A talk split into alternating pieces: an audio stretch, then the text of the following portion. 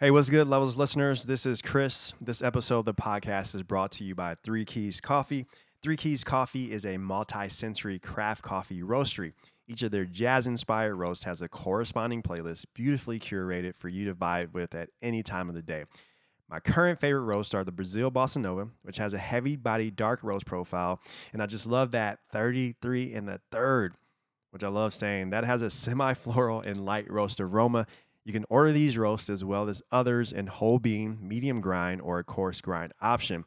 Uh, also, what I love about this company is their approachability. And what I mean by that is for someone who has been drinking coffee since maybe half their life, I love and enjoy it. I don't know that much about coffee, and I didn't feel like I had to be like a coffee aficionado to uh, partake in their product. Um, the coffee, the playlist, the vibrant packaging design, they all evoke this feeling of being present in those initial recording sessions of some of the jazz artists featured in the playlist, which you need to check out that 33 and the third playlist. It's lit.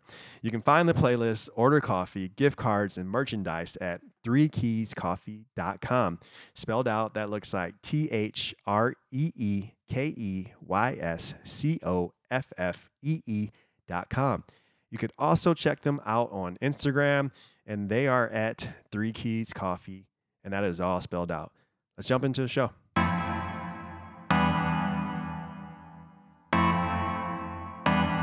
You ready?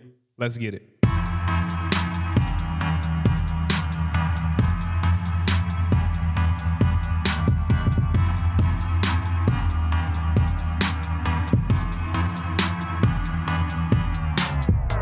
What's up, Rue? Uh, before we say what's up, I just want to kind of point out there might things might sound different for the listeners because Rue and I are so social distancing, and we are recording the show through uh, Zoom, and I'm on a microphone, and Rue is using his computer mic, so just you're gonna notice a difference in, in sound. Definitely. But uh, anyways, what is going on? I might, on? Might get myself a mic. You got to get you a mic, bro. We're gonna have to, yeah. We're gonna have to level you up. Yeah, for real. I got the Send mic. The link. I got the mic. You just need a um an interface. If you get an interface, oh, I get you a mic. Oh. And right now, those are show. Those are sold out right now. Um, what? Yeah, I was actually doing some research and looking because I have a friend who is uh, thinking about starting her own podcast, and I was kind of putting together different information, like stuff that she needs, just kind of like a quick starter kit. And mm-hmm. uh, nobody really has interfaces because a lot of people are taking this time to record podcasts. Um, so really. Yes, yes, yes. But oh, my Man. name is Chris Ward, aka the Croc Dad, aka I'm mad AF right now. oh man, and this is your boy Rudolph, aka Rudy G. Um, I won't do another AKA because I haven't been uh haven't been traveling too much. So, yeah, uh, you you you can't get you you definitely don't have worldwide Rue right now because yeah, Ain't nobody traveling right now. Really. Yeah. Um, for real, for real. What's what, what's Gucci, brother? How you been? Man, it, has been it's been a heck of a past uh past week. Um this week this week has already been crazy, man. I feel like it's gonna be a it's gonna be a, a long day. Um it has been a long day and I feel like it's it's not not over yet. Yeah. But uh very, very productive month in business. Um um, on the personal side, um, it's been it's been busy busy as ever with the new puppy we got. Hmm. Got a nice little pit bull puppy. I'm not sure if I uh, uh made uh, I guess announced that on record. I think you uh, did as of yet, but uh, just in case, um, it's been a handful with the with the little pup. Hmm. But it's been uh, it's, it's been uh, it's been good. It's been keeping us on our toes. That is what's up. Oh yeah. Who about you, bro? How's everything going? Um, you said you mad, mad uh, AF. I know uh, we kind of got into it off uh, pre-show. pre-show. That was a pre-show conversation um, right there. Man, I wasted a lot of my time today on the phone mm. with some folks. I'm not gonna say any names. I should say names just to be petty, but I'm not. um, and I just feel like I, I'm pretty sure COVID is affecting it, but I just, you know, I think about like if you think about for you and I and other people who are self-employed entrepreneurs, you have the you can create the time to like make phone calls. But man, Right.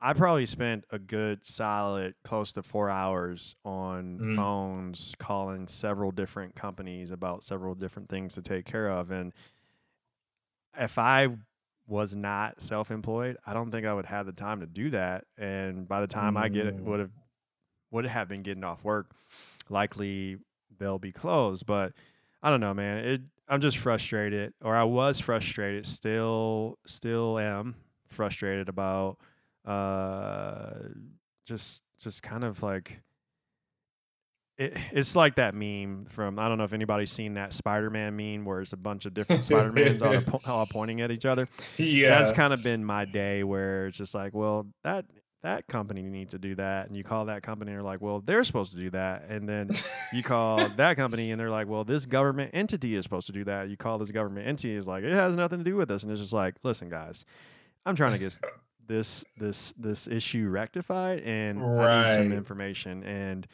um, it's just frustrated, man. Like, Mm. um, you know, I I come from kind of a, a understanding that unless you are uh, squeaking, you're not going to get greased, and so Right. if you don't take Squeaky that wheel time, always gets the wheel. Yeah. I mean, gets the gets the oil. Right. So I I just kind of that's what I do in my profession to a certain extent. Like is you just run things to ground and you know, it ain't it ain't these situations where like I left a message and I left the email. It's just like, no, I'm gonna call and it, it's like borderline being a pest, but when Mm. you need the information, you need the information. And if you need you need it, like the only way I can convey the urgency of me needing such thing is to like be a pest and be on hold Mm. forever. And you know, so it's just a pain in butt. So that's kind of why I'm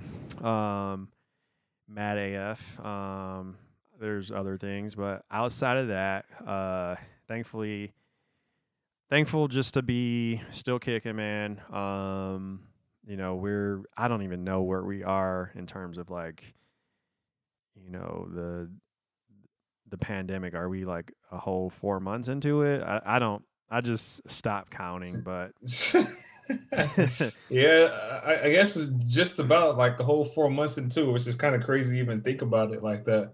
yeah. And I mean, I, I've said this before. I probably said I know I've said it off air or off the pack podcast, the pad podcast podcast. Kiss. I know I've said it off the podcast, but I mean, people are just conditioned to really still be living a normal ass life in an abnormal situation. And That's that's one of the craziest parts, to be honest with you. the, yeah. So yeah, man, that's that's kind of about sums it up for me. But um, Mm. I guess Do you feel like r- real quick? Do you feel like it is? Uh, we are past that point when you can use. Um, I guess not. not- not- I guess when like uh, people or businesses use the pandemic as an excuse. Mm, I don't know. I mean, that's a really good question. I think everybody. Well, let me rephrase that. Uh, use that use that excuse for bad customer service. Mm, that's a really good question. Um, I mean, I feel like if you have a situation, you have a situation, and I Mhm. think that you know people are people and businesses and and you know employees and everyone alike.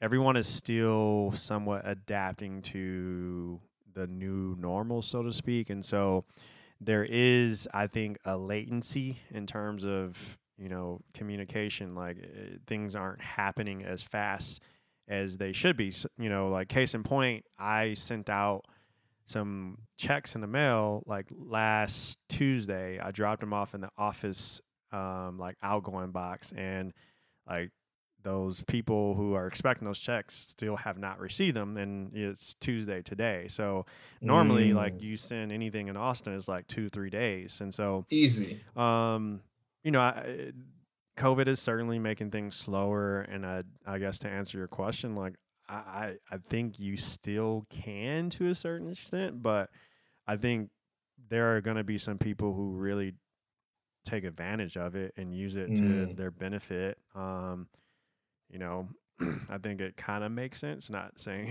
advocating, and I'm not. I've not done that, but you know, there that's the reality. Like people's lives have changed, and I think the working landscape has changed. So, um, I mean that that I completely understand, but I feel like it um uh, w- w- like we- we've been through four months. I feel like like these companies could have adjusted by by now. You know, like like I, I think I think I told you earlier. Like I was on I was on hold for um, over an hour on hold um, while I was driving around. mhm. And once I finally got uh, someone online, they said, "Oh, wrong department," um, and same. and like they're like, "Oh, I, don't know the answer to that question. I think you have the wrong department." Yeah. And they tried to transfer transfer me, and then they accidentally hung up, I guess. And I'm just like, I've been on hold for over an hour. I'm not going to do that all over again. You know what I mean? Right. Yeah. I don't know, man. My experience today, like, I felt like I was dealing with people who really didn't know what they were doing. And that could Mm. be a combination of them just not knowing what they're doing, or they could be new. Um, but I don't know, man. It, I, I mean, it's kind of for it, like it, it's like it's, it makes things frustrating when you're trying to be uh, urgent with things. right. You're trying, and it's just like, man, this makes things frustrating because I'm dealing with someone who doesn't understand. And that, I guess, most time when we are urgent with things, we we don't really have the patience to deal with the the new person or a person who doesn't understand what they're doing. You know, Mm, yeah. that I, I definitely get that. So, no, that's a really good question, though. I mean, I would, you know, listeners try to answer that question. Like, do you think, sure. um, do you think people are kind of by this time should should be adapted to what's going on, or do they still have the right to kind of use, you know, the pandemic as an excuse per per se? Um, Yeah, like it's, it's, it's especially like these larger larger companies who just may may may just have these bad uh, uh bad service times or service uh, situations when I feel like they should be doubling down right now and ramping up to get better service Yeah. for you know what's going on. But Well, I, I will say everybody who I I talked to, man, I think I talked to like maybe let me count real quick. One, two, three. Like literally seven or eight different people. That is no exaggeration. man, Between you know a few different that whole entities. situation, yeah, and um, like out of all those all those people, they were all working from home. You know, Mhm. um, so I don't know. I think things are a slightly delayed, and Mm, I don't know. I think you know maybe we have to adjust to that in terms of us just operating how we operate, but. I know if I'm getting asked questions, like I'm definitely trying to get people answers quickly as possible. And mm, you know, I, I think maybe, you know, I do assume that people are going to do the same, and po- that's possibly the the, issue, the issue, right? Like, yeah. whereas, I don't know, people are just at home. Like, man, I talked to one guy, dude. I thought he was high for real. Like, I was about to be like, "So what you smoking on over there, big dog?" like, I had to repeat the same thing three times, and Oh man. and it's just like, dude, I'm I'm using my corporate voice right now. Like, I know you hear me, sir. right, Uh, right. But Oh, anyways, man. um, jumping into the show, um, you know, we've I think it's been a, a hot minute since we have put out an episode, and um, you can blame me for that. I'll take the blame on that one. Um, I mean, I feel like both of us uh, put one finger at both of us. Yeah, sure. uh, but it, I think since since our last episode, right now was kind of, um, and I don't know if y'all noticed, we we we we've definitely changed the the format a little bit. Yeah, it's just um, slightly. slightly different. Um, we'll like to get some feedback on that. Don't call me, like shoot me a no, you can call me. I'm kidding. it's more inside a joke at this point. If you're a new listener, I'm saying that because we have people who love us dearly who comment and they send us stuff in text messages and in phone calls. Like, but not commenting on the, uh, on the show at all. Yeah, yeah, yeah, yeah. But anyways, um, so right now, like, uh, buying black is, you know, it's it's the it's the new thing. It's the wave. It's the Yeah. wave for sure. And uh, you know, we we don't want to spend too much time on this topic because we we do have a really good um episode or not episode, but just a segment, you know, talking with Tio and Kinzel. Um, Right. so It's about to be hot. yeah, we just kind of want to touch on this, but um, you know, I kind of question like why now, you know, and this is something that we asked, I think, in the last episode, like why are we, why are people all of a sudden just like saying like, hey, we need to do this, and I think is Mhm. like a very critical point. You know, we're at a critical point, and then um, it makes a critical point to do that. But you know, it's not like a bunch of black folks just started businesses yesterday, right? Right, right. Um, People been in business for years now. Yeah, and I'm not. I always just man, if if you know me, I just I question a lot of things, and Mhm.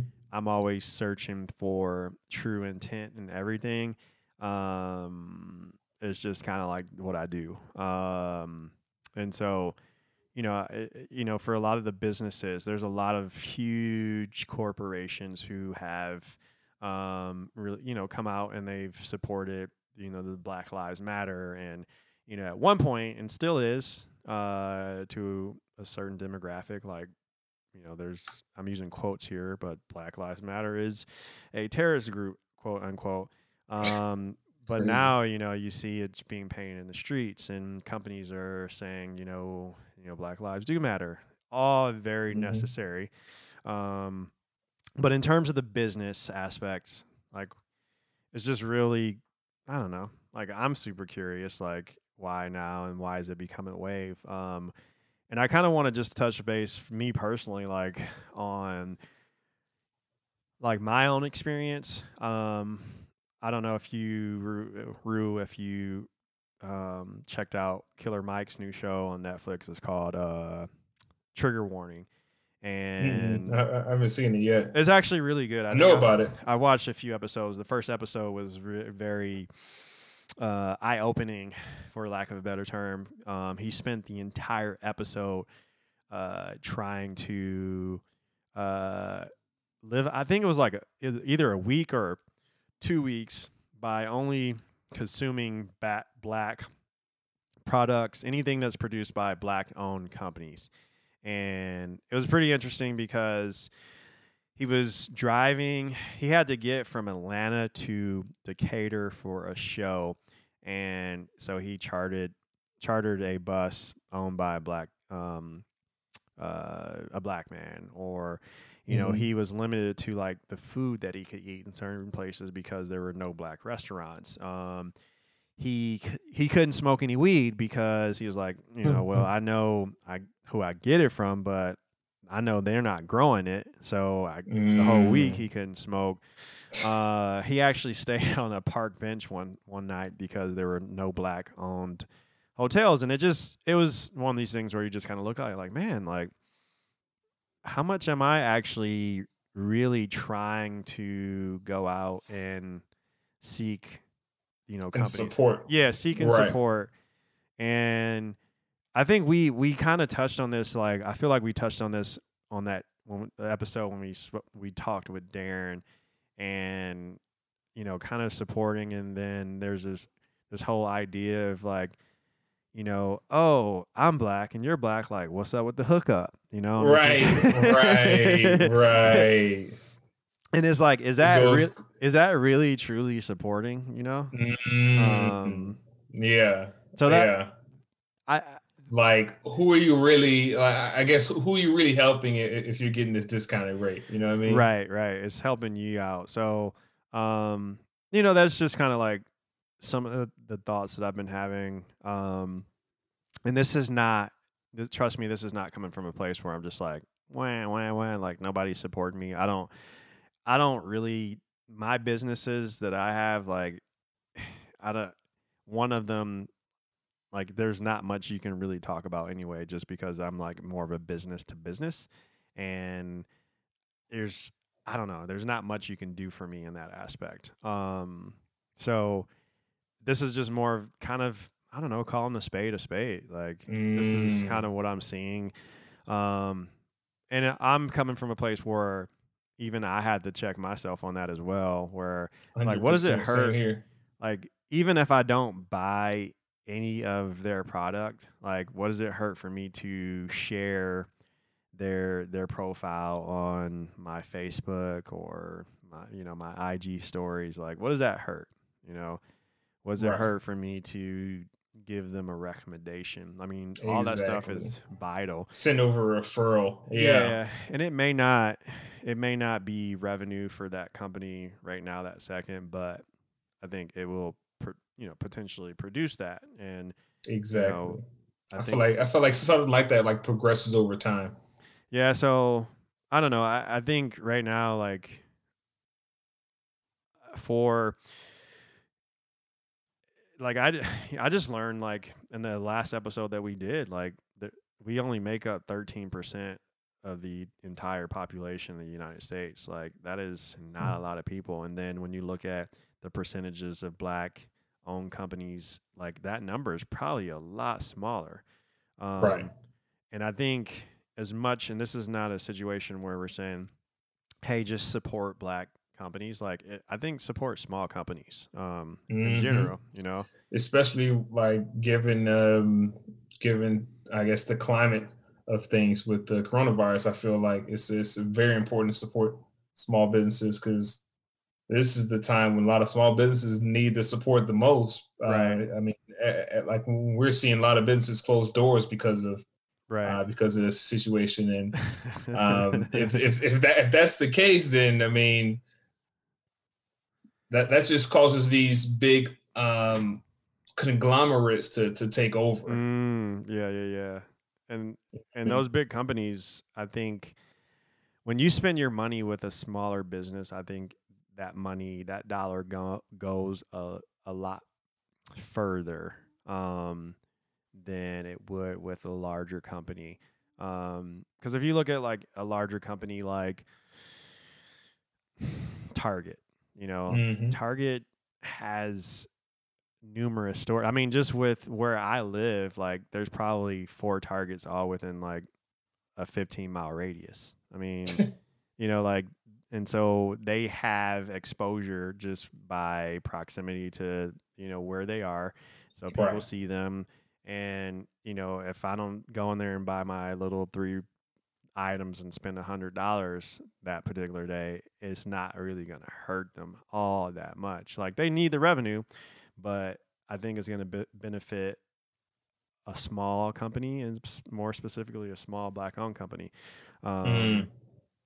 These, these, the money, um, I mean, you always hear about following the money, right? Like Right. that that that money goes to help them uh, scale their business. I mean, they're supporting families, they're supporting visions and dreams and different things, and um, we're so eager to do that for a company like Amazon. You know, who Mhm. my man Bezos just made what thirteen I- yeah, no, I, I did see that the other day actually.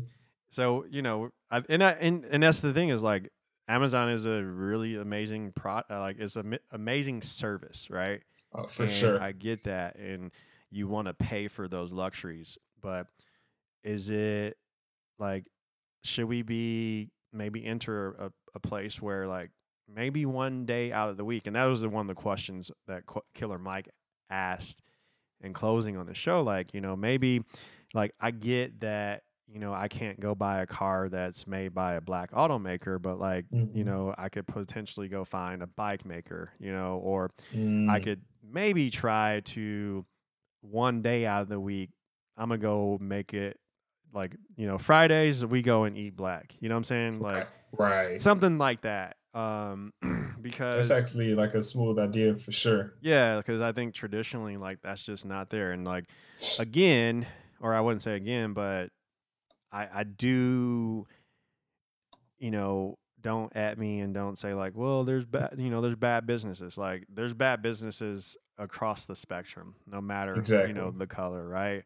And so we're not saying like I think give people opportunities, give people shots. Um, you know, I, I think also too, like, and I've done this. Tell me if you've done this before, Rue. Like, there's this new business opened up, and it's a new restaurant, and then you go in, and the food's not that this, that good, and you just completely write them off. Like, nah, I'm straight.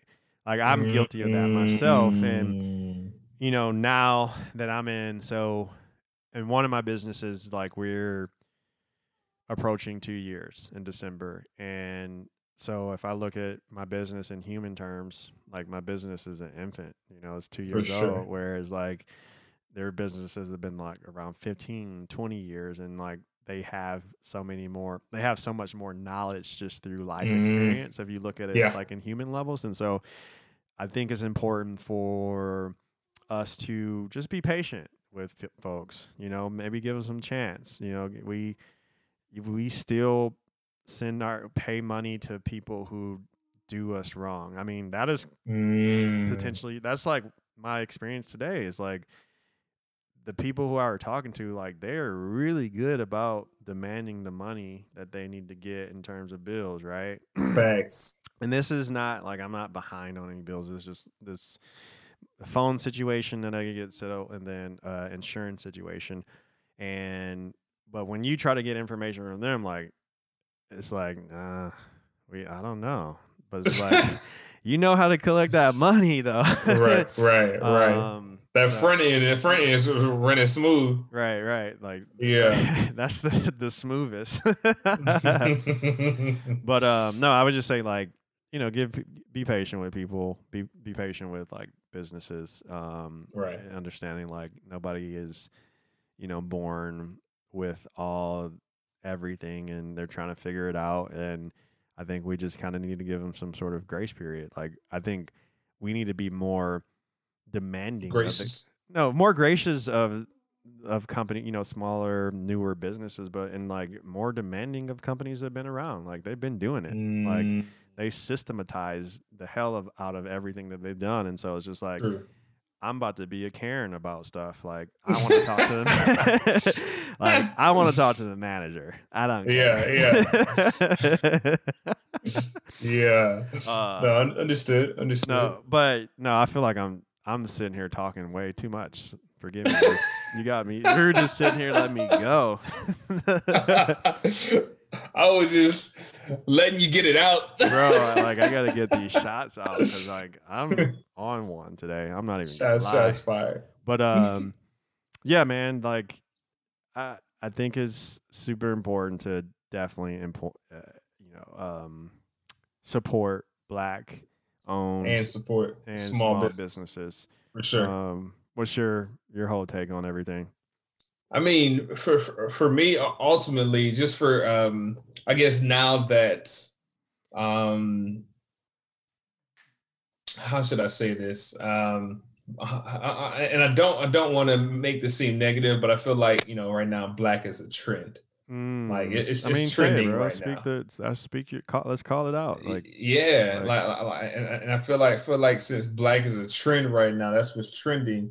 That's why uh, a lot of the the buy black movement is coming about. But I'm not hating on it because I mean I'm also a small bu- bu- small business owner, uh, Mhm. black owned business owner. But at the same time, I, I don't feel like it should be a trend. I feel like that should be the norm that should, that should be the norm. yeah Um, but I mean, you, we know I never know. Like this may be the start of a new norm, just Yeah. like with, with coronavirus. This might be a start of a new norm for us in, in Mm. that regard as well. Um, but I feel like with Corona, on top of the the uh, black trend, I feel like that is more of a reason to support the the um, the, the black um, business owners or black small business owners because of the fact that they're. I mean, I, I don't know about you, but I, I really can't name can't name too many large um, black owned businesses besides for like you know I think about BET. That's really what I think about. Mm, To be yeah, honest with you. yeah Uh, but besides that, like I, am not, I, I, don't really know any large business owners who who are who who are black. So I feel mm. like supporting small business and supporting black owned businesses. I mean, or supporting black owned business, uh, therefore supports the small business community as well. Yeah, and I, I don't know if we mentioned this on the show, but I, if I'm not mistaken, the IRS they the definition of a small business according to the IRS is a business that has 500 or less mm-hmm. employees.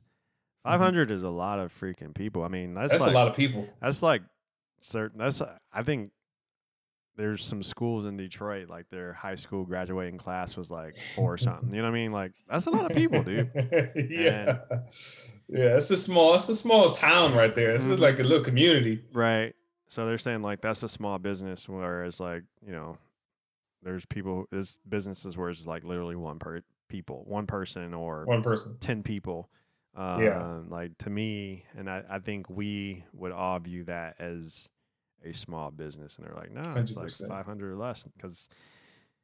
And I don't know, man. Like even just that, which is that's, I don't want to go on a tangent on that, but like you look at with companies who receive you know, uh, the PPP. The PPP, yeah. Like, you know, like they were big, like multi-million dollar yes. like co- companies, and so I don't know. I'd be questioning that. Like, what's that about? What's it right. really, really about? Right. And then, yeah, that's a whole. I, I like we can go to a whole new tangent on yeah. that one because I mean, I, I I felt some type of way when I when I was researching and hearing hearing about different businesses who, I, I, mean, I guess are technically considered small, but they're pretty. Um, they do multi-million dollars in business, you mm. know, uh, year over year. So right, it's like, mm, it's like I don't know if that's really really considered as small. You know what I mean? Right, but, right. Yeah, it's it's something else, but. Uh, I guess before we get into our interview and, and yes. kind of just closing out these this conversation, um, you know, I, I, guess continue to question why now. I mean, mm. we don't mm-hmm. have, I don't have the answer for that question. Yeah. Um, I, I think it's very timely, but uh, I think it's good to question that and also, um, you know, try to make it a point to support black businesses and small sure. businesses and go out there. If you're going to spend the money, like obviously this is, we are in tough times and you know it's very natural for people to hold on money uh, hold on to money but if you're going to spend it you know you're going to spend it on food you're going to spend it on you know the mm-hmm. kind of normal necessities like challenge yourself to spend it with you know a small or black and or black owned company. And yeah. Like uh, why why not? That's that's another question like why why not um, uh, support those uh, black owned businesses Oh, show. That's something else to think about. Well, you got anything else before we get into the next segment with uh, Tio and, and, and Kinzel? I don't, man. I, am fired up to to fired up to to talk to him. Yeah, let's do this. I think it's gonna be good. Let's get into it. All right. So our next guest recently launched their business in a specialty coffee market, which is slated to become a 83.5 billion dollar industry by 2025. Um, for those uh, who don't know, the specialty coffee market is considered third wave. Um, first wave coffee would be kind of the household staples, Folgers, Maxwell, all that good stuff. Second wave would be um, the Starbucks of the world.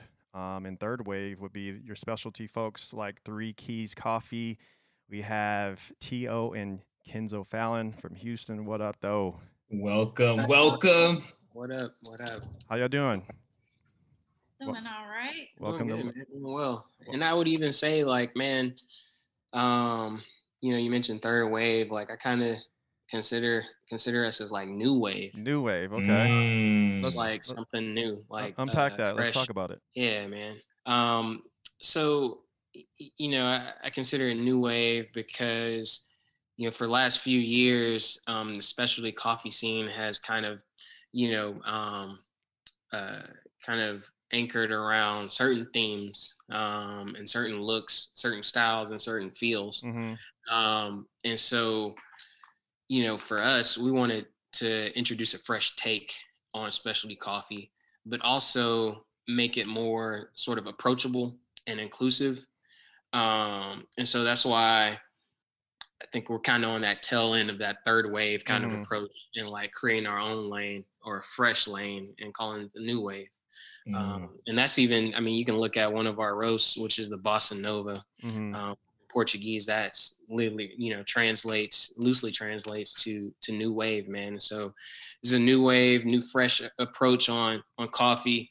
Um, also drawing from, you know, our our history and the, the uh, drawing from like the first wave um, sort of uh, profiles that resonate with most people. Um, and, and then paying homage or or actually paying respects to like that second wave because Mm.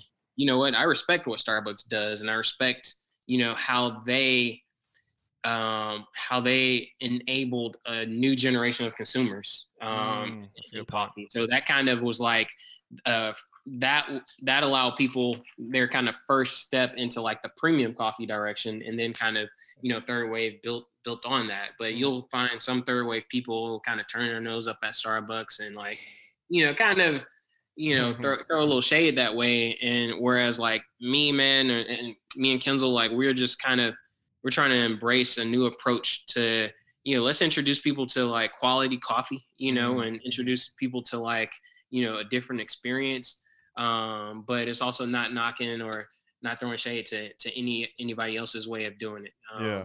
so yeah that's kind of what we're trying to do I like that. That's that's Yeah, that's smooth. that is smooth.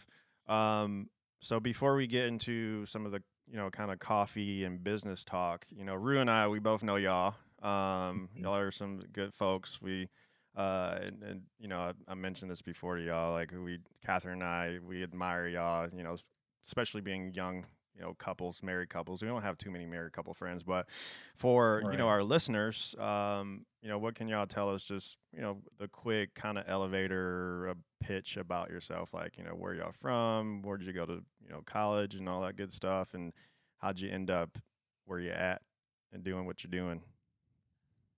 Tio, you start. Um, so uh, for those listening, my name is uh, Tio Fallon. Uh, I am originally from uh, Decatur, Georgia, uh, which is just outside of Atlanta. Um, I went to uh, Florida A&M for undergrad.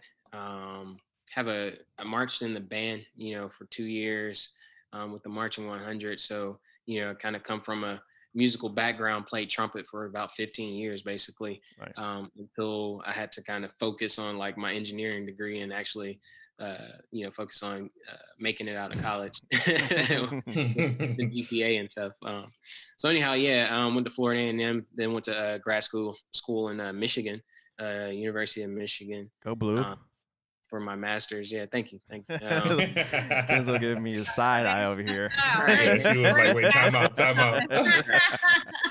um, And, and after uh, Michigan, man, moved down to Houston uh, to take a job in the oil and gas industry.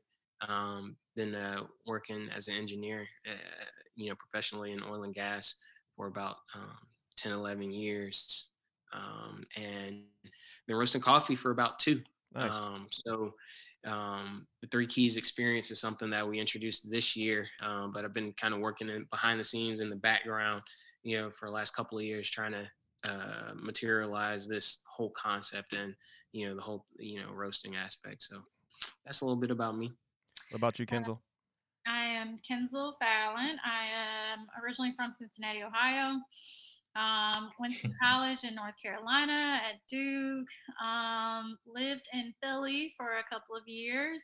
Um, met Tio on one fateful weekend in New York. Hmm. we happened to be there at the same time, but um, yeah, I ended up moving to Houston about 10 years ago. Yeah um, and got my MBA down here at Rice. Um, so I, uh, my day job working professionally is um, in corporate risk management for um, in the banking industry.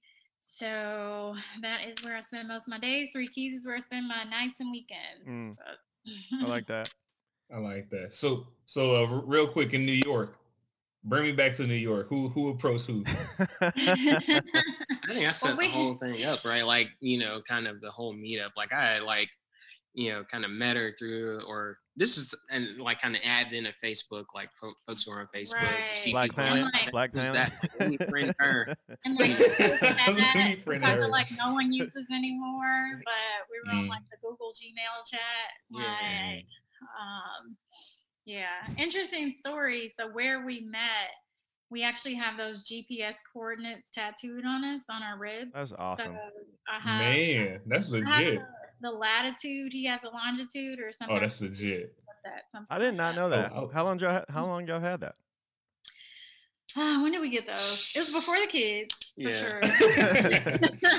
I would say I'll just we'll speak in terms of circa. Right. yeah, yeah. Right. know, Well, circa everything is 20 like before kids or after kids. That's how I look at it. after kids, everything is a blur. And I'm, Right, right. yeah, I just know it was before kids. Yeah, it's probably like circa 2013, circa Yeah. 2014, something like that. Man, up. That like I I like that's very creative right there. That I, I really like that. Who who thought about that one?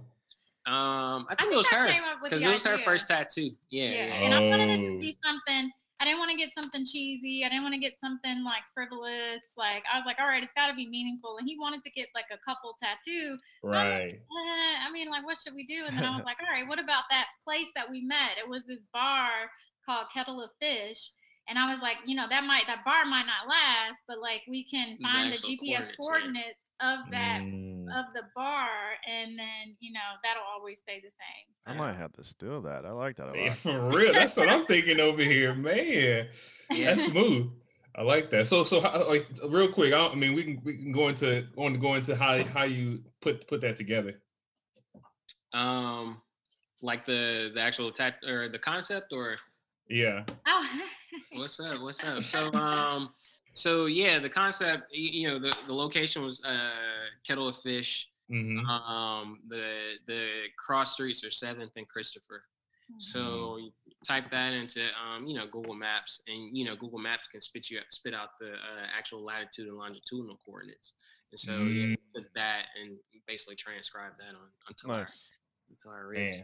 Man. And so that was that was kind of my idea, like the left rib concept. and the, ri- like, the rib you know, thing was kind the of like view, a you know, yeah. the I. I like I like it. Oh, that's good. It's like my rib, right? Oh, that's oh, that's smooth. That is smooth. I like that a lot. So, um, uh, when y'all when y'all met in New York, you said you you coordinated that whole thing.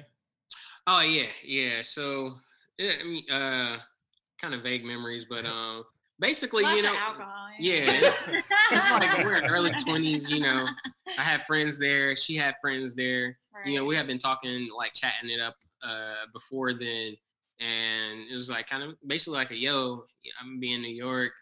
Hit me up, you know, because she was in Philly, so she traveled up that weekend, um, and so we are kind of, you know, kind of figuring out where the other person was, and like I think she might have came and met up with me. Yeah, I, I Mhm. was yeah, at that he bar. had told me he was at that bar, and then I was like, okay, well, I'll Mm. come with a friend, and you know. Yeah. came and then I ended up like just kind of like sticking around with her like the whole that rest of that day, like just kind of Yeah. my, my people. yeah. and kind of stuck. Sometimes it y'all be, just leave me be. Y'all just leave me. I'm be. I'm be all right. sometimes it be like that. So I I got a question. So um, I know you know y'all. My time knowing y'all, I know y'all through uh, a mutual friend. Um, you know y'all just always kind of been you know grinding, hustling, doing y'all thing, just taking care, just taking care of business. Um, how did y'all even get to the path of you know specialty coffee? Like, how did that come about? I Especially with think y'all's backgrounds. it was like a merging of a few of our own personal special interests. So Tia was always a, a big coffee drinker. I wasn't really huge on it. I would do like your maybe your like frappuccinos at Starbucks or something like that. So it kind of started with like you know drinking some things at Starbucks.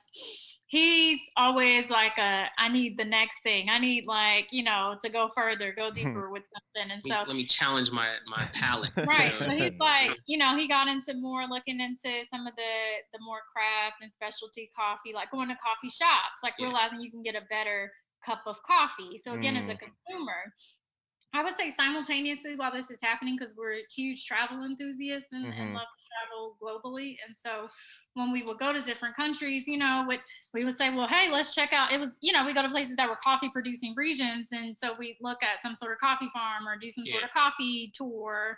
bringing Um, back origin coffee you know and, like that was kind of a concept that was new to us like oh there's like origins like you can actually have a you know singular you Really? know origin of, of, of the coffee and um, Yeah. Interesting. Yeah, um, learning more about the history of coffee. So that was another thing when we realized the history of coffee having its roots in Africa or um, originating from Ethiopia. You started to realize just the Black history connected with Mm. coffee. That was also something like that, that. we were really um, like passionate about and, and wanting to learn more about. So all of that kind of blended together to to to develop the baseline for the interest right? And so then again with Tio kind of taking it one step further um, i think it, it actually had started he was talking with a couple of folks about maybe having a coffee shop. Hmm um, and so they were working through some of those ideas. It didn't end up coming into um, fruition, but um, in the process, he started learning more about the whole coffee value chain and getting it from the farm to importing and exporting and you know all the way down to the consumer and so became intrigued by the roasting part of it. And Mm. so because then you started doing some home roasting. Yeah um, started doing some home roasting taking like roasting classes um, you know researching um, you know different types of roasters. Hmm um, and and yeah, just kind of uh, created a concept around that, like uh, basically a business plan around like, man, if I wanted to do like roasting, you know, what would that look like? Um, you know, whether the risk associated with it, Mm. what are some of the advantages and, and potential uh, with roasting that I could leverage, and, and so um, yeah, um, Talk about that. kinda- I'm sorry. Talk about that that concept. You know, what is what is three keys? Talk. You, you mentioned concept in the beginning, and you mentioned again now. Let's you know, let's dive into that. Yeah, yeah, man. Three keys is basically um, a convergence of like, like life, my life experiences, Mhm. um, my my experiences in music, um, the influences of, of of people that have been super supportive of me, and like in particular my grandfather, um, and also the the coffee, you know, and the the the what I see as like a creative expressionism Mm. of it. You know what I'm saying? And like so, um, it yeah, all of that kind of melded into like a you know this this three keys coffee concept. Um, and so and so yeah, man, um, just kind of took that idea and made several iterations of it. Like kind of started as one thing and kind of one look and one feel to it that I wasn't really quite, you know, I, I liked it. You know, it was kind of cool for like a home roaster look, but like, how can I make this more sort of, uh, you know, uh, uh, bigger. appealing, you know, for a larger Mm. platform. You know what I'm saying? Mm. and um More so started doing some research into like man you know looking into like you know uh the the right design team that could help me take this like kind of vision and idea and translate it um to more of like a commercial uh scale. Um so kind of started working with the team of uh, a, a local team here in houston on the concept um and yeah they were able to just really um do a fantastic job of I'm able to like I'm talking to you and, and, and talking about concept to you, like taking that information and you know creating a design that fit you know the the language that I was speaking. Mm. Yeah, And like it really was. It was about being like an intersection of sound, um, so being music and and jazz specifically, um, visual art. So that's where you know we wanted the branding to kind of look like works of art, Yeah. and then of course taste in the coffee, and so um, kind of a, a blend of those three. Yeah. Um, I will Definitely. say the um thanks for sending the coffee by the way. Rue isn't a, a coffee drinker, but um I was taken back. I did that uh unboxing and like that was nice. I like immediately getting the box, I was like, damn, they got like branded like tape, like Amazon. Like I was Yeah. just like already sold at that point. Um it, it really like which for me who looks at that kind those types of things it, it tells me that okay like they're looking at every little detail. Every little detail means something, Mhm. and it's not just like let's just put this in the box and just send it off with some clear tape. It's like just you Mm-mm. know taking the time designing that and actually spending that money you know for the tape Right. like and but Yeah. so i get into it and you know open the box it smells delicious um and then the packaging is you know kind of like what y'all are explaining like it just is so vibrant so i'm here in uh louisiana right now recording and i brought some coffee um we haven't shared it with the family yet but everybody's like oh my goodness like this packaging is so cool and it smells so good Yeah. and it's like so uh, for anybody who's listening, like I would, you know, go check out. We'll give y'all websites and all that stuff and put it in a link. But yeah, like that, that, that intersection of just like the visual, um, Mhm. it really plays into just like the coffee because it, it does have this feeling of like vibrancy. You know, every time I Yeah. look at it, I'm just like before drinking, I'm like, uh, I'm about to get Right. a little buzz. Yeah, you it, it, it, it has have that you visual listened to appeal. the playlist yet? What's that? Have you listened to the playlist? Yeah, so I, I listened to the 33 and the third playlist. Um, That's what I Uh-huh. listen to. I like that one a lot. I actually listened to it. I didn't listen to it while I was preparing coffee, but I listened to it while I was um, uh, preparing for for the podcast for you know uh, interviewing you guys.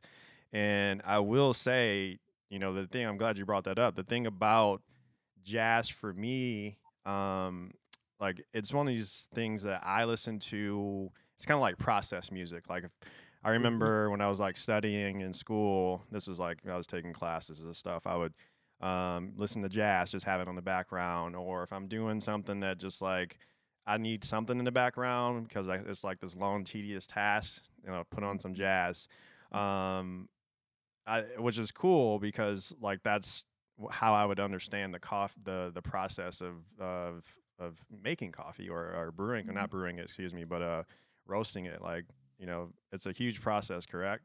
Like, what? Tell me about yeah. it. Tell us about Yeah. it.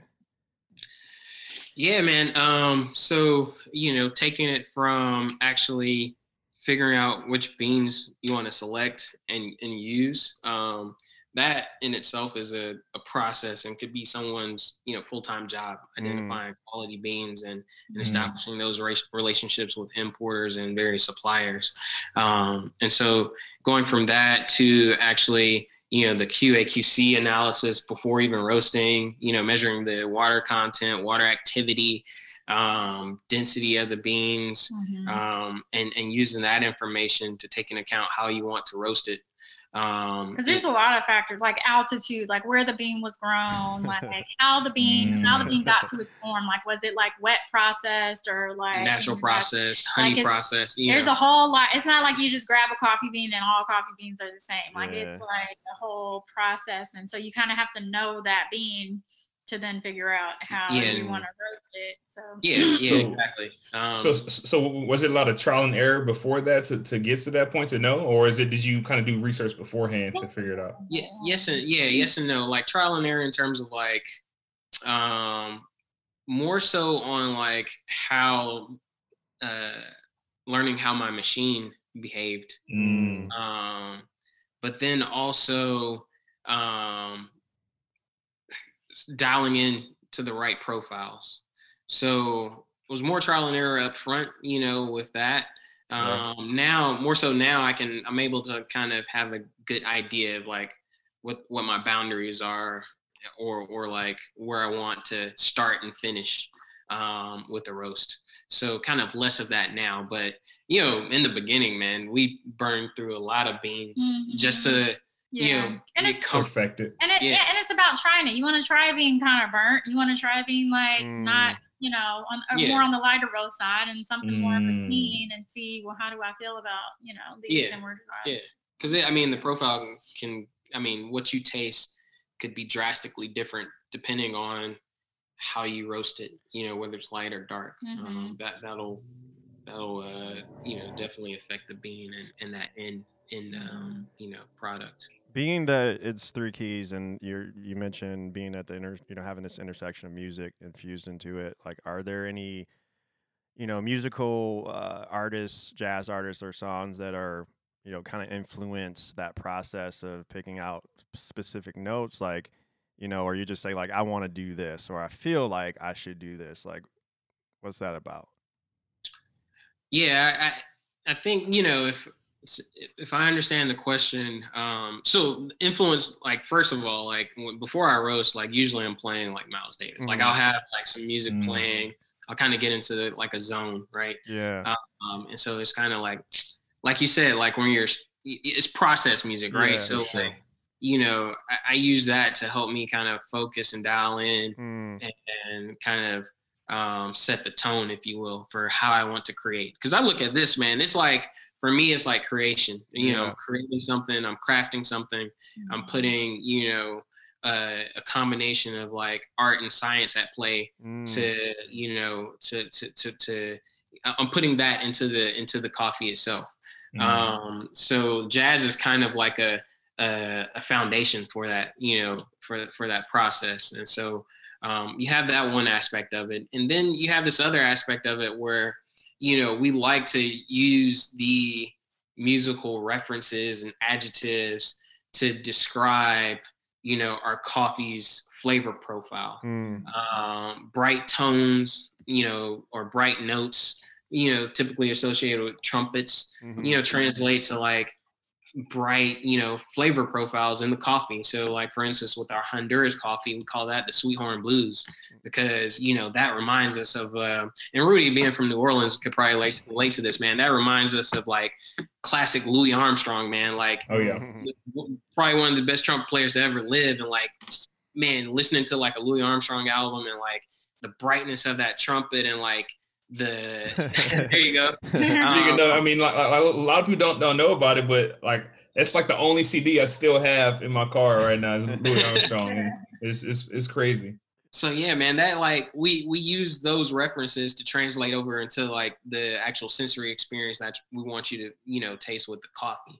Mm-hmm. Um, we got 33 and a third, which is basically our our signature roast, and it really is like a you know, um, we're trying to provide that classic, you know, coffee experience, mm. um, but with a, a, little bit of like, you know, to you know, going back to analogy you, you and I had talked about earlier, Chris, like you know, pre-podcast, but like, you know, what fresh would yeah. taste like. You're not a mm. let me let me, let me share that. Let me share coffee that. drinker or whatnot. Like this is what fresh coffee is, you yeah. know, and this is like the the flavor that I expect out of coffee. But like, man, this is actually I feel like I'm tasting like you know. Yeah. Um, so so we're not trying to get too like fancy with 33 and third. We're trying right. to deliver something that people you know are are traditionally used to, and so kind of you know using that musical reference again. You know, 33 and third is like an LP. That's the original LP format. Mm. Your vinyl. Mm. You know, so like that's our you know uh, that's our uh,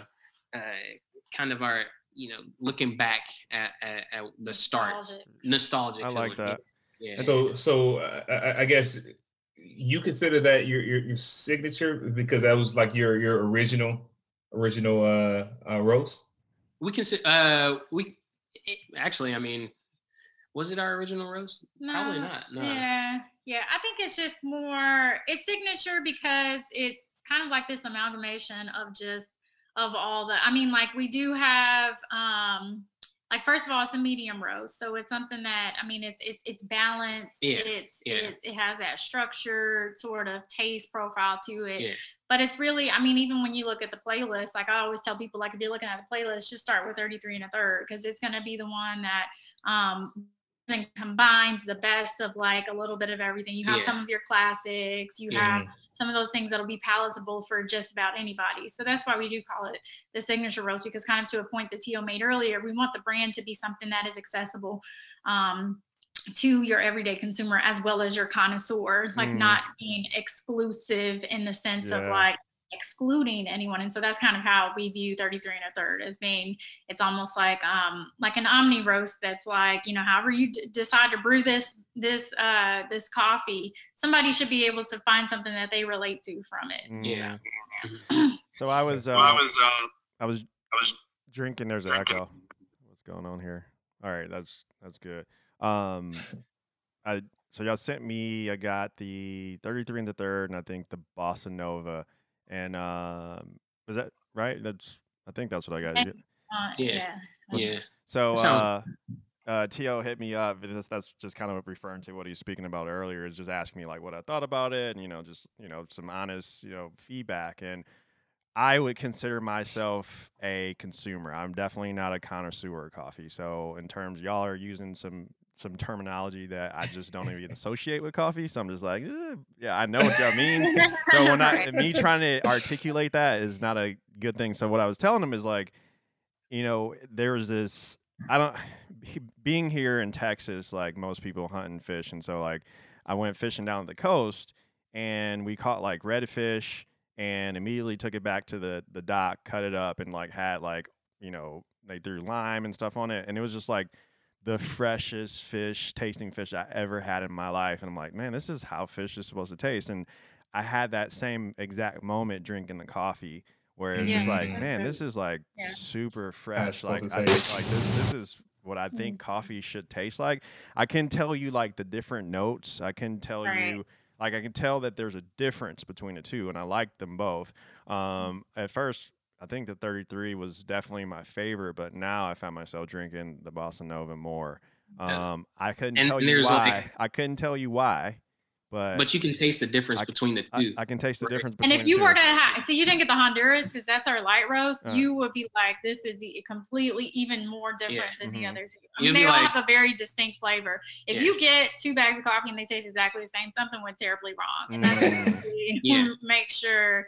I mean, we taste everything, of course. Um, that we that we profile and stuff, but yeah, it needs like all of our our roasts have their own They're- distinct flavor. Yeah, they're distinctly unique, you know, um, in terms of the flavor profile. So we wanted to, you know, communicate that over as well. Like, so when people come to uh, Three Keys and they're trying the coffee, they're getting this experience that, like, wow, like there's some diversity and range between coffee. Just like, man, if you're like Mm. tuba here in the, you know, in your uh, in Mhm. the um, bass I like that. the trumpet here in your treble clef. You know what I'm saying? Mm, Like, there's yeah. that. There's That's two distinct. Yeah, I like that. You're So, so how, how did y'all know? How, how did how did y'all know when you got to the, I guess the right final product? You know. The market drove that, man. Um, Talk about to it. be quite honest, man, like Yeah. I if it were up to us, we'd probably still be roasting and, Trying to tasting yeah. and yeah. and and so um, you know, it took a lot of like just kind of uh uh coaching and urging to like, man, just put it out there and let the people tell you, let the people Yeah. decide. See, I feel Alright. like I, I feel like even though you are a you know engineer by profession, like you are much more a a musician at heart. Where as a musician, you're just like, man, I'm sensitive about my shit. Like I'm gonna keep crafting on this. Like, and I might let somebody hear. yeah. Oh, he was like so nervous to get it out to people. Like he's just like, oh, I don't know if I'm ready. Like, and we're like, well, you gotta get some independent like people. So we we had like um you know a couple baristas that we knew because we felt certainly they taste coffee all the time and will tell us you know what what they what they gather from that and if they think it'll be you know good to put out there and we got some really exceptional feedback to the degree that we were like wow is it that good Yeah. Mhm. hey man, we had a little meeting today with the shop, a local shop, and when she when she tried that She was like- Honduras, man, she was just like, wow. Yeah, she was like, "That's fantastic!" Like, and, Yeah. and to hear that from a barista who's the who's like getting coffee all Yeah. the time, serving coffee all the time, to, that she was able to hear something. I mean, uh, taste something that like was different than what she's been tasting before, and to provide that like that feedback, that was that Yeah. was really big. So That's awesome. things like that are great um, validations. I think you know another thing too, and what I was kind of looking at before this this started. I always try to look at like the analytics and stuff, and we're starting to see a rise in a lot of repeat customers, which again is like a, a major sign of, of validation that we're having people coming back. Um, you know, when when the whole thing kind of started, we had our suspicions like, is this just a wave of buy black? Are people just like Mm, you know, Mm. supporting the brand because you know it's just it's it's trendy right Yeah. now black owned businesses. But then we started seeing, you know, lots of strangers, people we don't know, placing repeat orders and upping their order. Maybe they ordered one bag and then this time they're ordering four. And it's Mhm. like, Mm. or Wow, like okay. ordering for like a friend or, or ordering, yeah, ordering Yeah. for friends and sending it to like people. And so those are things that we're like, wow, well they they're really they're really digging this. They're Yeah. really liking it. And Yeah. yeah, maybe Tio could keep staying in the lab and make that like, you know, even more perfect or whatever. But like it's more Dr. like, Dre up over there. yeah. and I admit, I mean, like you said, like um, you know, as an engineer, as the type of person I am, like I'm still like in the zone of like constantly tweaking and trying to perfect it. Yeah. Uh, but you know, now I've just embraced the fact that I can put it out there and kind of do that those iterations as I go. Yeah. Um, so yeah, you'll you'll you'll get the consistency with the profiles, but in the background, I'm like, man, I think I could like make this better if I like lower my gas setting at this point Mm, during the roast and like you know kind of up my airflow. So I'm like, it's uh it's it's just a and that allows me again like going back to jazz, man. That's like a little bit of that improvisation and that you know keep Mm. continuing to create and develop and like you know kind of push or test limits um and, and boundaries. That's kind of what Mm. I'm doing. that's what's up. So I, I, I, I want, wanted to ask, like, how did you how did you go about finding your your uh, I guess your sources for your beans, like like your your maybe strategic partners in that scenario? Yeah. Um, so uh, initially, um, as I was, you know, putting this, you know, plan business plan together, Mhm. um, I wanted to to uh, at least start off with a supply chain that was like reliable, um, convenient, and but also offered like the specialty coffee um, that I was looking for. So I kind of focused on like Houston-based companies um, and uh, companies that uh, stored or had their beans like located in the local Houston like warehouses. Um, Mm. and so um, Is there a lot of options in Houston? Um, actually, yeah, like because Oh. um, I think Houston's A port city. a port city, so it's like super convenient from that aspect. And then what I found is that even if the company is not based in Houston, they're still storing coffee in Houston to kind of get out to you know their uh, certain regional markets. So that really um, you know opened up a lot of opportunity in terms of like selection. Um, but really, it, it kind of came down to like who's the most responsive or like uh, helped me kind of understand the business a little more and like kind of uh, helped me develop, you know, um, the the the list of offerings that I wanted to roll out in the beginning, and so um, started working with a, a person at a, a company called InterAmerican Coffee on like kind of curating, you know, my uh, that initial uh, that initial uh, inventory um, and uh, yeah, just I got my initial set of coffees through them. Um, but now I'm at a point where you know we've identified other like strategic you know partnerships and or, or or strategic suppliers and now i'm able to kind of like branch out from that so like for Mm. instance um you know we've uh we've been in uh, talks and in, in communications with a, a company that um uh, imports congolese coffee and they have Mm. like a very you know a very um socially responsible mission Mm, um, I love what they're doing. I love their, you know, um, what they stand for and how that money is used and go, goes back to the the communities, the local communities in in the Congo. mm, Um, and so, yeah, just here recently, I was like, yeah, man, we can do a like a two year deal. Like, you know, I'll get like three bags from you every quarter or what have you Mm. um, over the next two years. And I'm gonna, you know, that's gonna be something that we're gonna incorporate into our like kind of cornerstone kind of coffee. You That's know, we're gonna awesome. have. I, actually Are we getting Rudy, some man, you'll- exclusive you'll- information? Are we getting some yeah, exclusive this is kind of exclusive, man. I was actually about to say, uh, you'll you'll you'll um you'll like this idea, man, because uh, what we're thinking is we're gonna call it Congo Square, Mm, um, and we're gonna do like a like second that. line style type of playlist to go with it. Hey. Like, man, Hey, kinda- you speak about language, brother. Yeah, man. Yeah, man. kind of tap, you know, lean into that history of jazz even more and, and, and, and center it around like the history, like that again, how Mm. coffee is so related and, Mm, and I like the that. context behind both, man. So, so yeah, I man, like be on that. the lookout for that here soon. Um, So, w- w- with that being said, it's like what came first, the chicken or the egg? Like, does the playlist come first, and it inspires your roast, or is it the roast that inspires the playlist? That's a good question. Because um you know, I can definitely say as we're evaluating each, we're thinking about the other. So it's hard to say what comes, uh, you know, first. One thing I'll say, we have um, one that's coming out soon. We kind of, I think we have it available on the site technically, but we're doing like a slow launch with it. Is our Sumatra, and it's mm. called Steamin', which is named after the Miles Davis album Steamin'. Mm. And so, you know, the description that we've said because you know Sumatra coffee, it's a bit earthier, and so, um, and, and also within that Modal. region having like the volcanoes and kind of this mm. feeling of you know a kind of bubbling sultry mm. all of mm. that so that's what we wanted to make sure was conveyed in the playlist and then also at the same time when he's roasting and like you know i'm tasting the coffee i'm thinking about the playlist i'm thinking about the description yeah. i'm like do all of these like align with yeah. each other so mm. it's hard to mm. say which comes first but i can tell you definitely we evaluate each in the lens of of the other side. We yeah. evaluate the playlist in the lens of the coffee tasting. We evaluate the coffee tasting in the lens of you know the origin and everything. Yeah. And so making sure all those come together.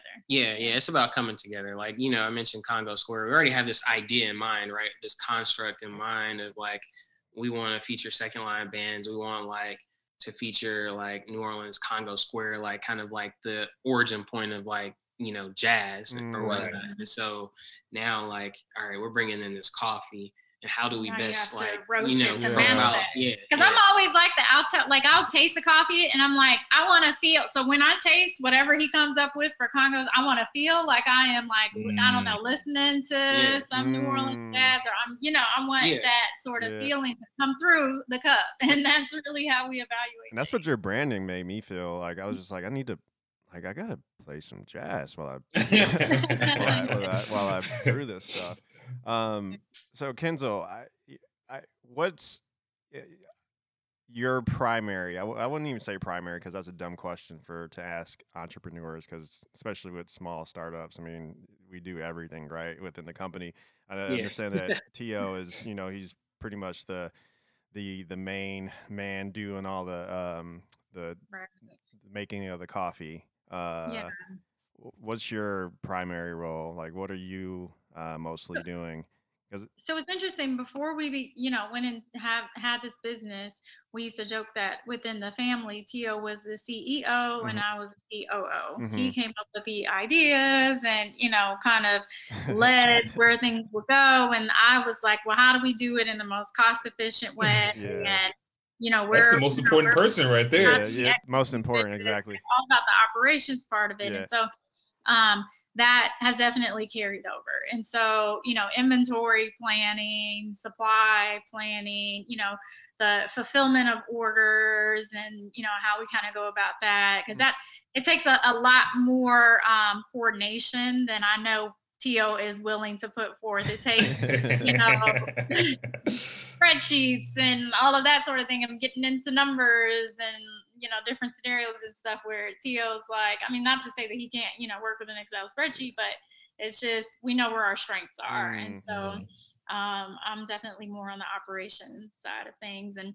business development and trying to reach out and through like social media to, you know, different, different opportunities. But, um, yeah, Tio Singh is definitely all about the coffee and the research around that. And um, he's reading books and reading articles and like making sure that he knows like everything about like his craft. And so mm. just kind of um, that's key. Respect each other's lanes, and we dabble over on on each other's side where needed, but without you know kind of overstepping. So. You ever get out there and roast?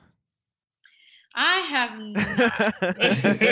talked about it. You know, we're gonna have like a contingency plan in place. And, you know,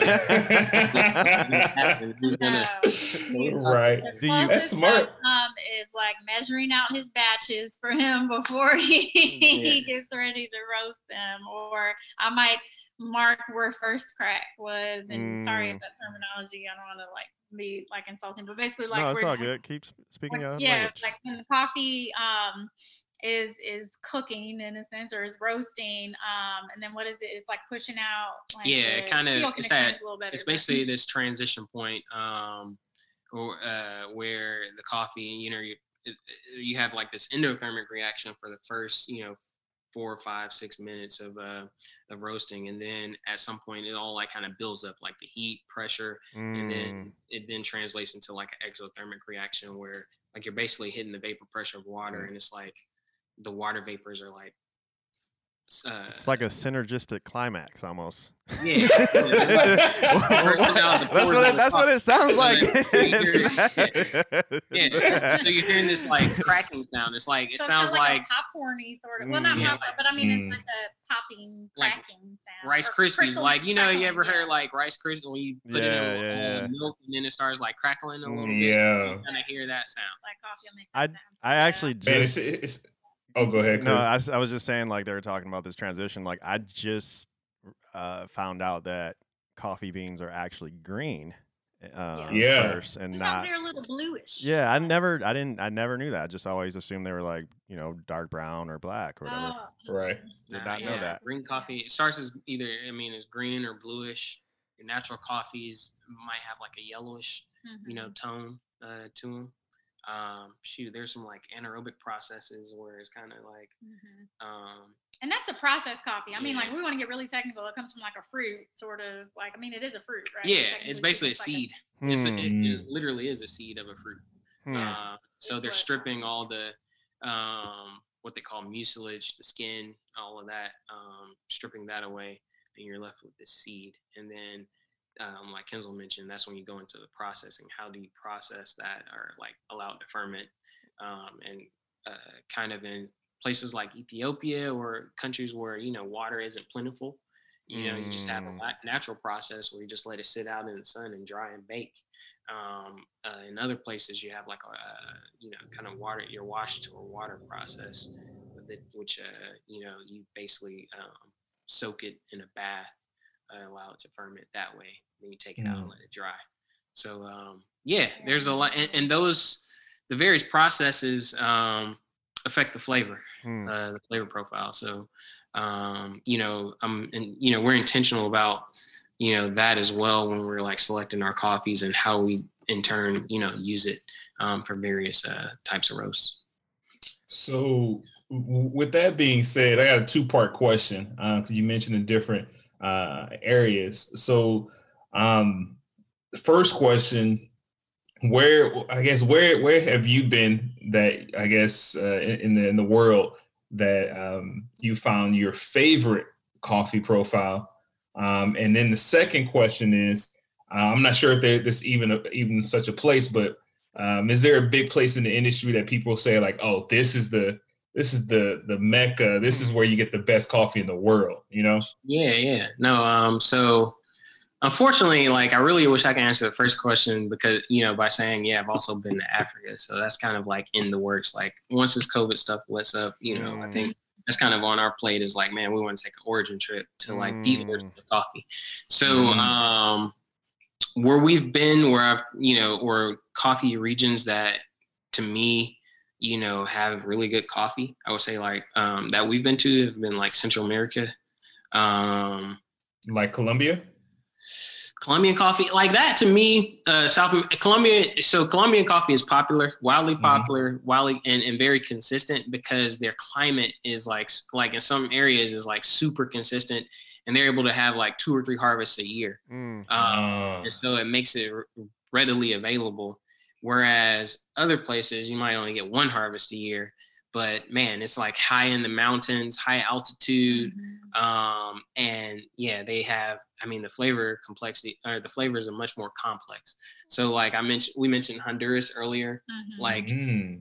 man, it it's, it's really good coffee. You know, um, Yeah. Guatemala, you did an or he did an origin trip to Guatemala. Yeah, yeah. um, So so yeah, got some really good coffee out of Guatemala. Um, again, uh, like Colombia again is going to be kind of like your, you know, um, you know, uh, middle, not middle of the road. I don't want to define it as that, but you know, if you just had bands and you were trying to stick within like a certain, you know, certain bands, that's kind of where Colombia fits. that Mm. makes sense. Um, now, your most exotic coffees um, will come from East Africa, in my opinion Hmm. like Mm. your heirloom coffees are of you know uh, of uh, Ethiopian origin. You know, the term Arabica, you know, kind of the root word is Arab, you know. Mm. So like you, you, you, you you're yeah, that's gonna for me that's where your heirlooms are and where you're gonna have the most complexity.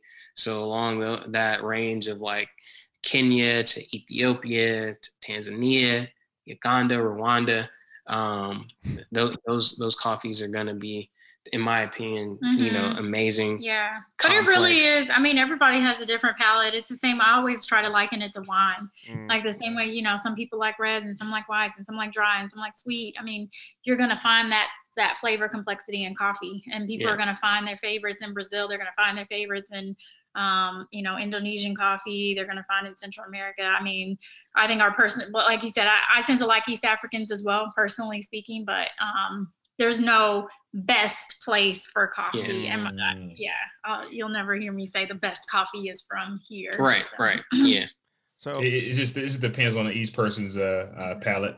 yeah, yeah. Gotcha. That, that makes sense. That's pretty valid. so how how has um just 2020 and the reason why I'm saying 2020 because it's just been A lot going on. a on. lot going on. I mean, COVID. We there's ton, tons of stuff. I mean, racial unrest. Uh, so many different things. But like, how has 2020 kind of you know uh, helped with with launching the business or hindered or whatever? You know, how has that? Yeah. been What was the you? impact?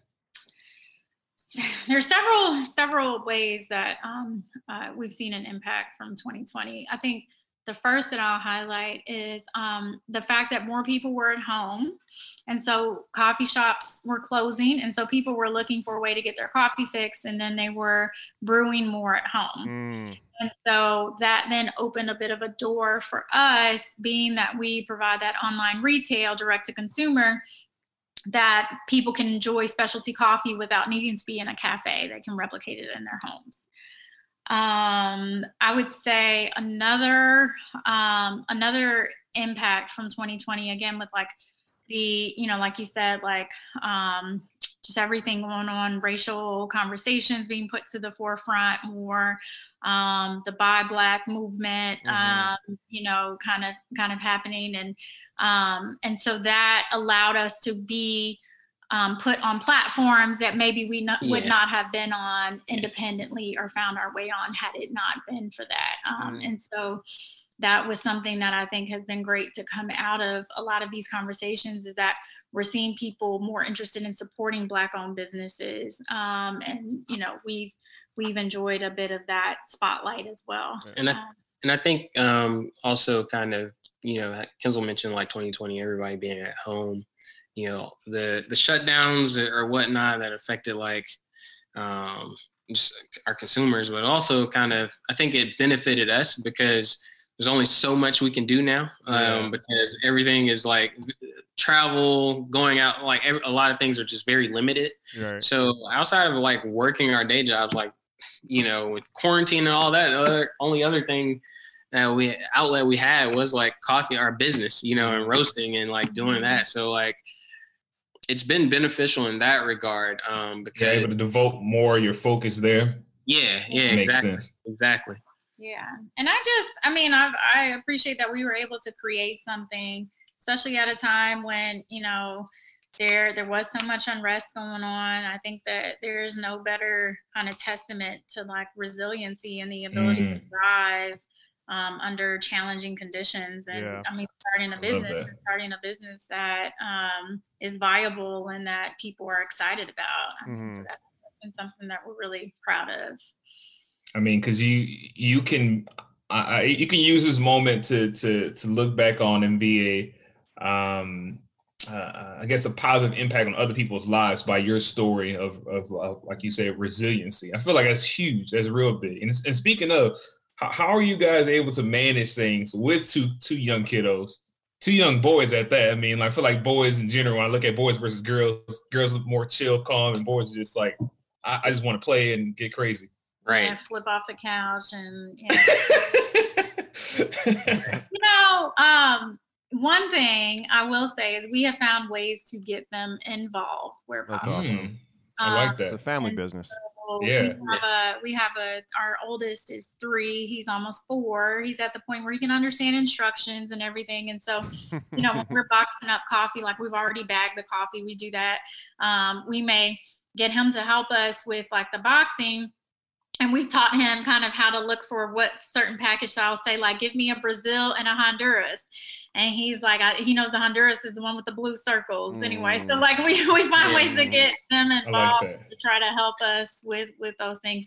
It not only um, helps them to you know feel a part of it because it has kind of taken over. It's funny where you know Tio will go and coffee or roast coffee, and um, Zane, our oldest son, is like, "Is Daddy making coffee again?" Like you know, it has that potential to um, take away from family and everything. But you know, the way that so we'll you know bring them when we can Yeah. um, to help us out with that, and then it also makes it a bit less stressful for us because if you do try to completely compartmentalize everything, it's very difficult, Yeah. and you do run the risk of neglecting one or the other. Yeah. And so, whatever Mm. extent that we can kind of Yeah. combine all of that, Yeah, we're even- everybody happy. we're already talking about like you know um you know thinking about a new location and you know building a little playroom in there so we can bring them with us and like they can have that they can play in and stuff and um Yeah. you know can still kind of watch them and be with them so yeah That makes sense. That's- yeah, I- I- and and I, I kind of understand that because just by how you describe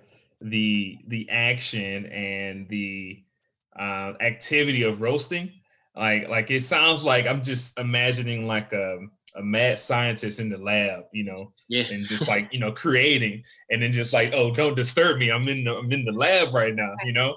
Right. And I, I, I fully understand that because when, when you're when you're in the zone, you don't want to break that focus because if you break that focus, you're like it's hard to get back to that mindset of where, where you were.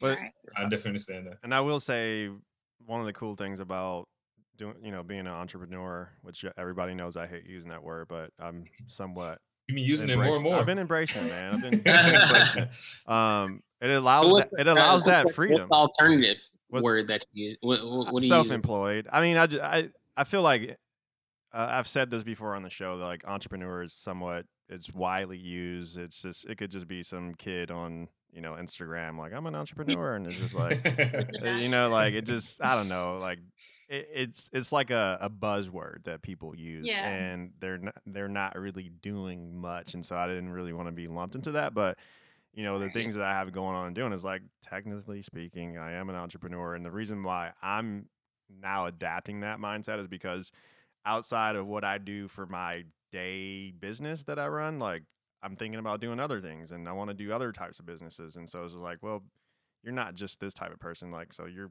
technically an entrepreneur but Yeah, my point, I, but- I mean, I mean, uh, about that, real quick. I'm sorry, but about that, like, I feel like entrepreneur is not like you know what you do. It's it's about how you think. mm, yeah mindset almost Yeah, it's the, The, uh, the cool thing about it is that you have that freedom and ability to say like if I want to bring the kids I want to bring the kids like Right. I, you know, Mm. there's been times where I've had, uh, you know, my daughter Olivia, and I may have to go check on the job site in the weekend. Now, when I was working for folks, I would never do that. Uh, but doing my own thing, like I'm gonna bring her with me, and you know, she asks questions, and now she's, you know, she notices things, cranes around town. Is like, what are they? You know, she'll see a crane, is like, what are they building over there, Daddy? And so it's like. I Mhm. think it's important to kind of expose our, our little ones to what we're doing because when they get older, like they may, you know, it's just kind of innately built into them to where they're like, I'm going to do this and not even think about it. Whereas, like, it took me probably 35 years for me to just say, like, oh, I'm going to do my own business, you know?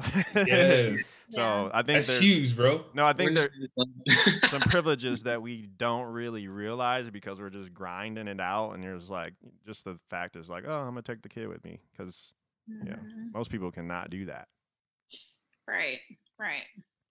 Um, so it, we're at about 55 minutes. Uh, I have like maybe one or two questions, and we don't want to keep y'all all day.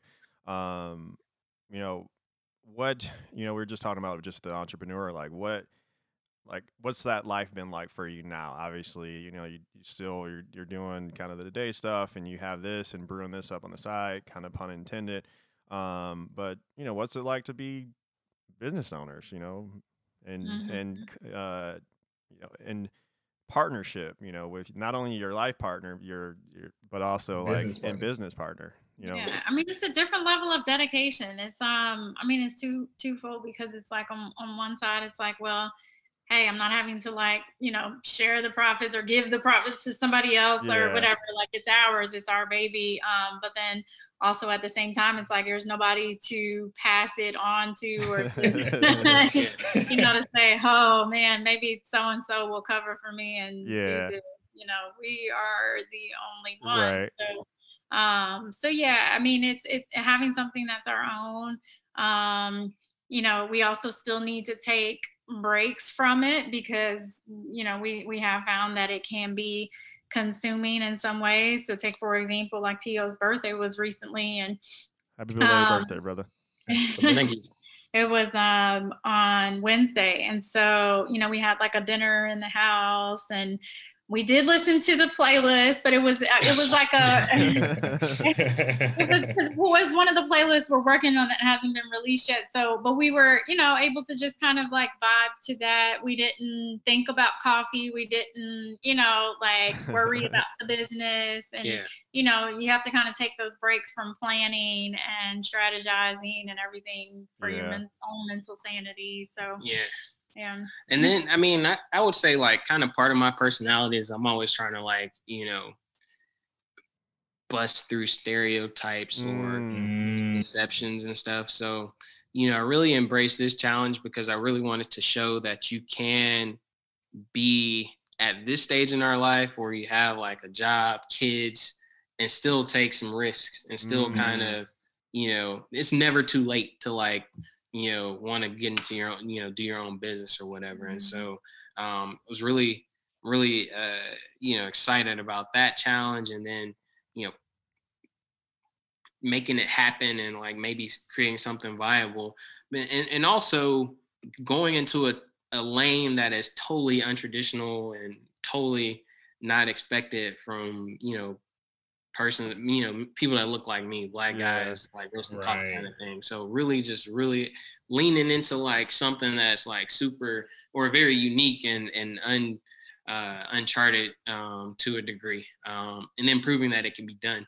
Mm, mm, and maybe hopefully you know um, through our successes or our failures or what have you um, that may come you know expire at least inspires others to you know to the degree that they can see that you know they could do it too mm. mm.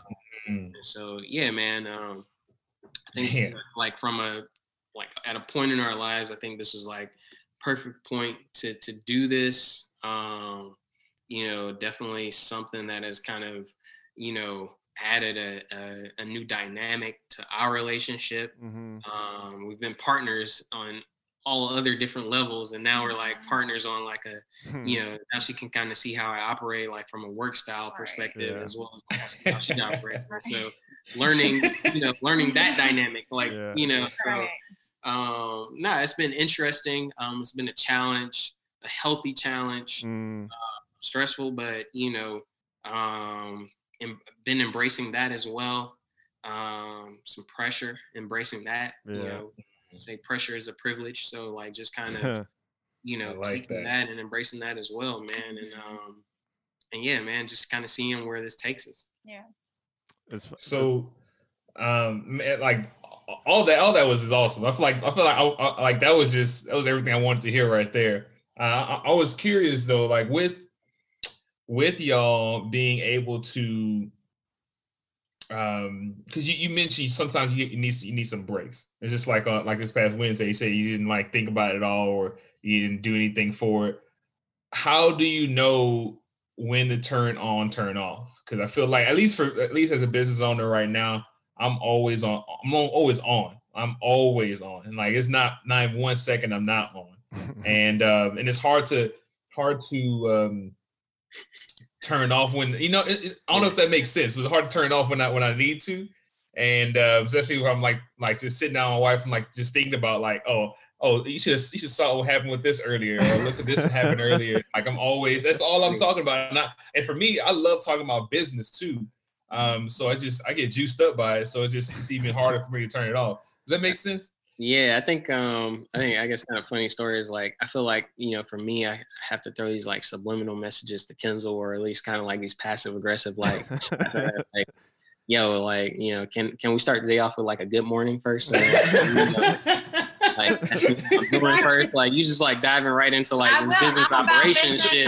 Like, we gotta get to the post office. Don't forget you have two Honduras uh, sessions. And I'm like I'll wake up in the morning like instantly. know I was like, well. I was your business partner, I was your husband, so you need to respect that first. you start coming at me like on some goddamn demand. Yeah, family podcast. it's good. It's good. We curse. Yeah, we, we good. We good. But he's right, and I, I, I feel like I, I try to take those points of feedback. I mean, uh, being So, on sometimes you're more like- on. You're more on than he is. Yeah, Okay. Okay. yeah. Gotcha. I mean, that makes sense. That makes sense though, because like the when you say CEO, COO, the CEO is more and then the, and, and the COO is more the ex like the, the executor. Yeah. If you're trying to execute things, you're like, man, you're always trying to figure out ways to execute it. When the idea person's just like, I just need to take some time to think about the next It's all idea. good. It's all Yeah, good. yeah. That's And I know how I'm gonna make it work, you know. That makes sense. But he, that it's so sense. much he doesn't think about. Like literally, he'll go to walk out the door, get ready to roast, and he'll say like, "Wait, tell me what I got to roast today again." Because Mhm. it's like, because I'm the one looking at the orders and trying to then figure out, well, what does that mean? He needs to roast and how much of it and whatever. Mm. But like, you know, so it's. I mean, it's definitely that that partnership. But then I do feel like a lot of that behind the scenes stuff, like my head's always like churning too of like, what do we need to do? Thinking about this week, next week, and having all that together. And so, So- She's like, what do we need to do? I'm like, kind of like, what do we need to create, or how do we need to like kind of you know, kind of create or evolve? So yeah. if I and another way if I had to explain it is I'm thinking a day ahead, a week ahead, and Tio's Mm, thinking next year, five years from now. Mm. Which I think is good balance. good balance. For sure. Like we got stuff to do Yeah. today. I can't talk to you about like what like Yeah. what ideas you have about some new T-shirt or something that we could. do. You know what I'm saying? Like it's like New how much do we have in. Yeah. inventory today? Because we need. You know, it's like I'm all like today, Yeah. tomorrow, like right now. But you need you need both of You the, need both that. of those to like, oh yeah, that's that's awesome. though. That's awesome. Y'all have that. I get mug. You know, like a brand t-shirt, uh, You know, like a uh, mug would be good actually. That's that's actually yeah, real no, good. check out. Uh, I think Well, Chris, we- you saw the. Uh, we're gonna we got some mugs launching. It was Ah, that really okay, okay. super dope. I definitely, I feel like I'm definitely, I'm like To, and Catherine is like you, Kenzel. I'm always like out, just Same. Kinda, like, all right, I gotta get, you know, this is, I'm cooking up this and con- conceptualizing and dreaming about certain things, and Catherine's like, all right, we got this dude, blah blah blah, da da. Oh, that's nice. Oh, Sneak So- peek over just here. I like that. We're, we're yeah, getting, not even on the site yet for sale. So yeah. Oh man, we're getting a So sneak peek on the show. I like like, it. excited and thinking about the next design concept, I'm like, all right, how much do we have in inventory? I need to create a new product variant on the Shopify Yeah. site. We need, to, you know, like it's like that. It's yeah. But it's The a- it's a- details behind it. it's definitely a perfect marriage because you have to have that that mind, kind of like, especially owning, running a small business, because you have to wear a lot of those hats. You have to be able to kind of say like, all right, this is what I want to do as a concept and execute it and like actually Yeah. bring it to market. Um, one of the Yeah. just one, while y'all were talking about this, um, the you know this would probably be my last question. Um, so much, you know, my experience starting and operating my business, like I, and you hear this a lot. Um, it's like your baby, you know, it's like a child. Um, you're trying to, you know, nurture this thing and and and and take care of it and uh, and have it grow up without killing itself. Like, how much do you think you you being parents first um, kind of helped you out with this business venture and and Mm. having this new baby? Oh yeah, I think it. Um, collaborating as parents to raise a human being is definitely preparation for nurturing Yeah, a business. Yeah. um i mean because you you there are certain ways and styles of parenting and discipline and Mm, you know all that sort of thing that goes into child rearing that doesn't show itself you know until you kind of go down that that path and Mm. so I think, um, you know, we definitely had conversations that we didn't have prior to having kids that we did after kids. And so, um, you know, you just learn a little bit more about your partner. And so um, I think that that definitely helped us to learn a bit more about each other and really um, carried over into the business. Yeah, yeah. And, No, I would think I would even take it a step further. Like, you know, this feels like a, again like a natural stepping stone. So like first starting, you know, in a marriage, learning like you know things like compromise and Mhm. communication, um, and then like she mentioned, like having kids and learning how to like nurture and develop something and not point fingers or something, you know, stuff like that. Yeah. And then now like translating translating that into you know starting and growing a business, which definitely feels like our third child. Yeah. Um, yeah, yeah, no, it all kind of the dots all like connected in that way, and I think we've been able to have some early early on success um, because of you know the trials, tribulations, successes, and highlights of you know our you know ten years, ten plus years of, of being together and Mm. and and nurturing kids together and doing almost everything Yeah.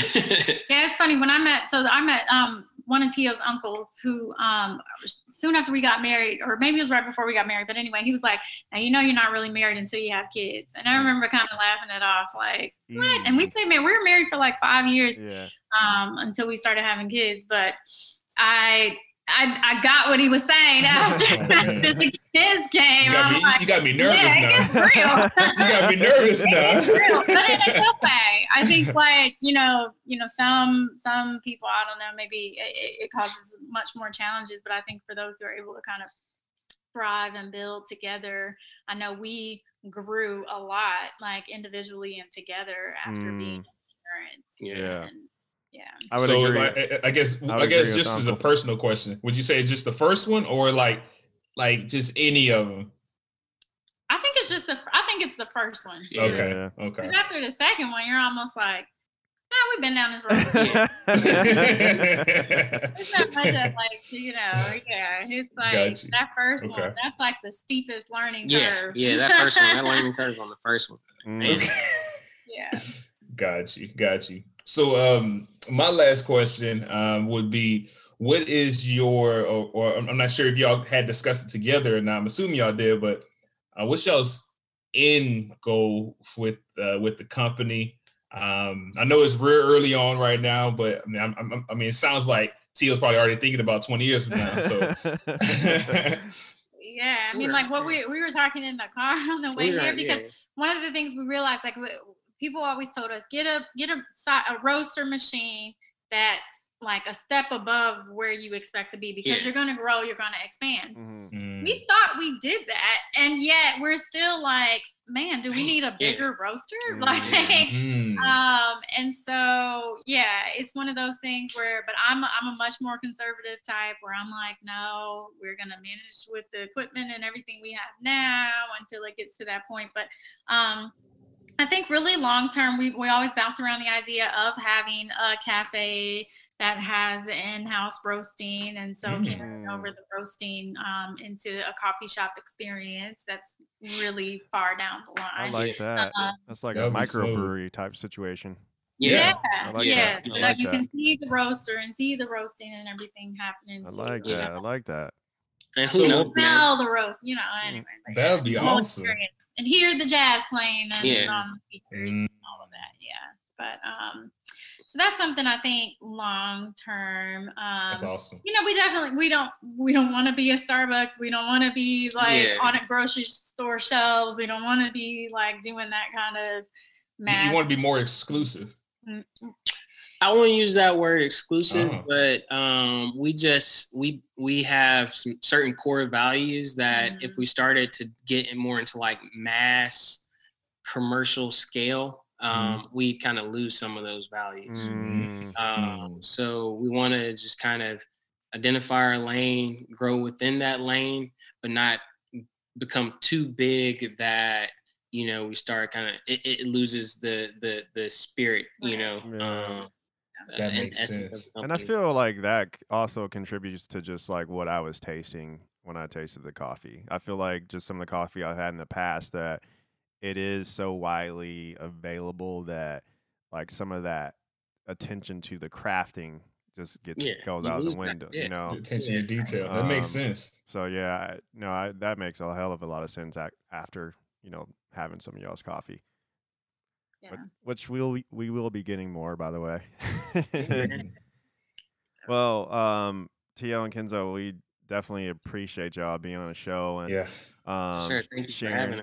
No problem, sharing y'all's um, you know, y'all's Experience. experience and uh, just your business and uh, just y'all's time.